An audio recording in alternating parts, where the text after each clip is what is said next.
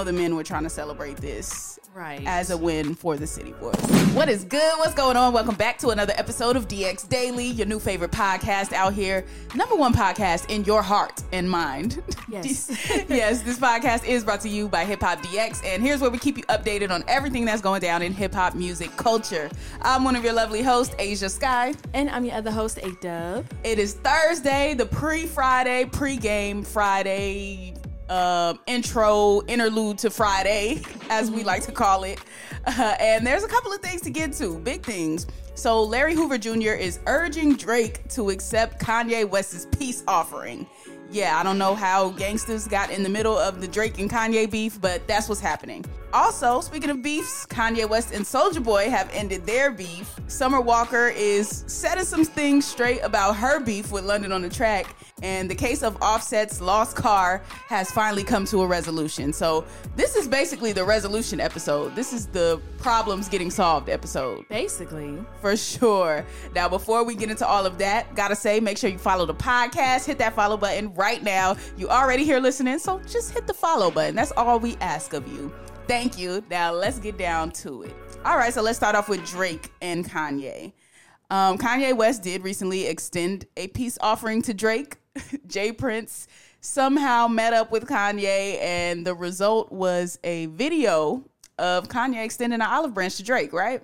Yeah, so um I believe Kanye may have said it also on Drink Champs about uh wanting to put an end to the Drake and Kanye beef and then um J. Prince is trying to get both of them to resolve as well, more so for the community, as J. Prince would say, for them to be back on good terms. Right. Um, so yeah, that's what's going on with that. Is J. Prince and Kanye trying to do um trying to do that to end the beef with Drake? Right. Mm-hmm. And as we know, J. Prince and Drake are very close. So him meeting with Kanye was first of all a surprise because you know J. Prince don't really play about Drake. So him accepting the meeting with Kanye was already a surprise. And then they met at a church, which is so Kanye. Mm-hmm. but but J. Prince was saying basically he didn't let them meeting at the church stop them or really change what he was trying to do or what he hoped to accomplish at the meeting, which was to put an end to everything. So when Kanye and J. Prince did the video together, extending the olive branch, that's when Larry Hoover Jr. came into the situation. Now, Larry Hoover is the founder of the Gangsta Disciples Gang in Chicago. So this is his son that is now calling for Drake to basically forgive Kanye. Right. And how Larry Hoover and Larry Hoover's son are into this is, um, I guess, J. Prince kind of wants the help of Drake and Kanye to help get Larry Hoover out of jail because he's on like six life sentences from um, an alleged murder in 1973. Wow. Yeah, so they're trying to get him out of jail and things like that. And so Larry Hoover Jr. went to a video on TMZ, basically, you know, urging Drake to accept the beef as well. Yeah, except the apology except or the apology. olive branch. Yeah, for sure. Yeah, so we will see if it happens. I don't know if Drake's gonna really be too forgiving in this scenario, simply because they've tried to patch this up before. They've tried to do the oh we friends again thing now, mm-hmm. and then Kanye turns around and does something else. So I don't know if he's really gonna be too forgiving because I, I feel like with Kanye, it's like one day it's this, one day it's that. Same thing with Big Sean. One day Kanye and Big Sean are hanging out. The next day it's signing Big Sean was the worst thing I've done in my career. One day Kanye is saying the Soulja Boy verse is trash, which is true, which is facts, and acting like he's, he was gonna put him on the album, then he wasn't. And then the next day Kanye is apologizing, saying I should have told you. And then we don't know if he's gonna say something again. And Soulja Boy, we'll get into that. But either way, it's hard to tell where Kanye is going to be with things. That's my point. So I don't know if Drake is going to be forgiving. But if J. Prince implores him, I have a feeling that he might at least give the idea some thought. As to where before it was probably straight up beef, smoke, all of that. Right. I can see Drake being just like, oh, yeah, we're good. And then just kind of like leaving it at that. Mm-hmm. Because, yeah, you are right. Kanye does do a lot of flip flop, a lot of this day this, next day that. So I don't blame Drake if he don't want to be buddy buddy again with Kanye. But Right. um, at least I feel like he just do like, oh, we're good. No, no beef, no blood, no bad blood. But yeah. Yeah, I could see that happening for sure. I don't think he's gonna do the Meek Mill, Chris Brown thing where he makes up with them and they like actually somewhat cool again, mm-hmm. like cool enough to do a song or cool enough to shout out each other's album, being pics together, all of that. Because yeah. that is what happened. Like when Drake patches up his beefs, he really do be cool with the people after. like mm-hmm. that happened with Meek, that happened with Chris, that happened with Tory, a couple of different people. So yeah. it's not out of his realm to forgive people and be cool again. But this situation just seems a little, I don't know it's, it's been too too bad for too long. And he basically was i remember i forget what song it was but he was like i can't fix your issue with me. Because right. it does seem that kanye has more so the issue with drake. But we'll see. We'll see. Mm-hmm. all hope is not lost. Speaking of kanye and his disagreements with other people Soulja Boy and he had a big disagreement because kanye did not put Soulja on the donda album despite asking him for the verse for the album and we we've been through this on DX Daily. Soulja Boy cussed Kanye out at least ten times, so you probably heard the rants by now. Him calling so uh, Kanye a B word and all of that. Um, putting his verse, leaking his verse on the Donda album. Soulja was just big salty about not making the project. Mm-hmm. So Kanye West uh, extended an- yet another olive branch, and he texted Soulja Boy. Yeah, he sent him a text, and the text simply says, Yo, it's yay. Love you, bro. I should have told you I wasn't going to use the verse. Hey, simple as that. Easy. You're very easy. We love that. We love someone who can apologize when they're wrong. Exactly. And what Soulja had to say was he just said back, I love you too, bro. That's all I wanted. Yeah, man. Sometimes you just be acting out because because it rubbed you the wrong way. I feel so on that. Like you know, it it doesn't really take too much. Like common decency, common courtesy is all. And that would have been common courtesy for Kanye to be like, hey, look, that verse wasn't it. Can't mm-hmm. put it mm-hmm. on the project, bro. Sorry. You want to send something else? Yeah. you know, that is more to fitting of what we're trying to put out here, then cool. If not, okay. But yeah, that was it. Don't don't text me like the verse is hard and then don't put it on the album. That's foul. Yeah, just be honest from the beginning. Yeah, you know? for sure. But I'm glad they resolved their thing because Soulja was not letting up. So that's a positive thing. Soulja did say he was the again the first rapper to receive an apology from Kanye. So uh, another, another first. Yep. another one. He just keeps setting the bar, Soulja Boy. He does. Mm-hmm. now, something else that's getting set straight out here: Summer Walker versus London on the track. So, of course, everyone's been listening to the album, still over it. A bunch of these songs are basically disses directed at London. Yeah. But London still has production credits on the album.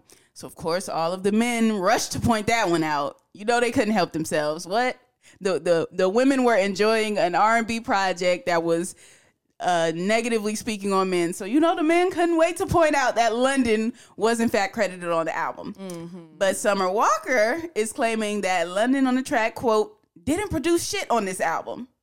Yeah, we found out in the Shade Room comments, that's where she took it. She said, he didn't write Ish and he didn't produce Ish either. Mm. He just handpicked the people who wanted to do all the work and attached his name to it while he was out screwing hoes while I was pregnant.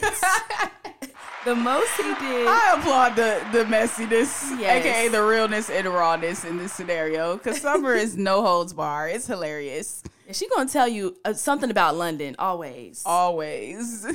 your mama should have whipped your ass. Period. quotables, very many quotables on the st- Summer Walker Still Over It album for sure.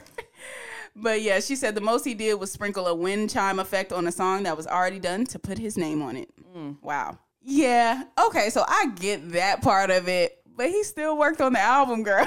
is what what she described as him working on the album. Like DJ Khaled's entire albums are him handpicking people to work on songs. Mm-hmm. So that's kind of like the equivalent of that. That's still doing production. Choosing people to be on a song is production. Exactly. If you didn't choose those people yourself, the song wouldn't have sounded the way it did. So London kind of still did produce on the album from her description of things.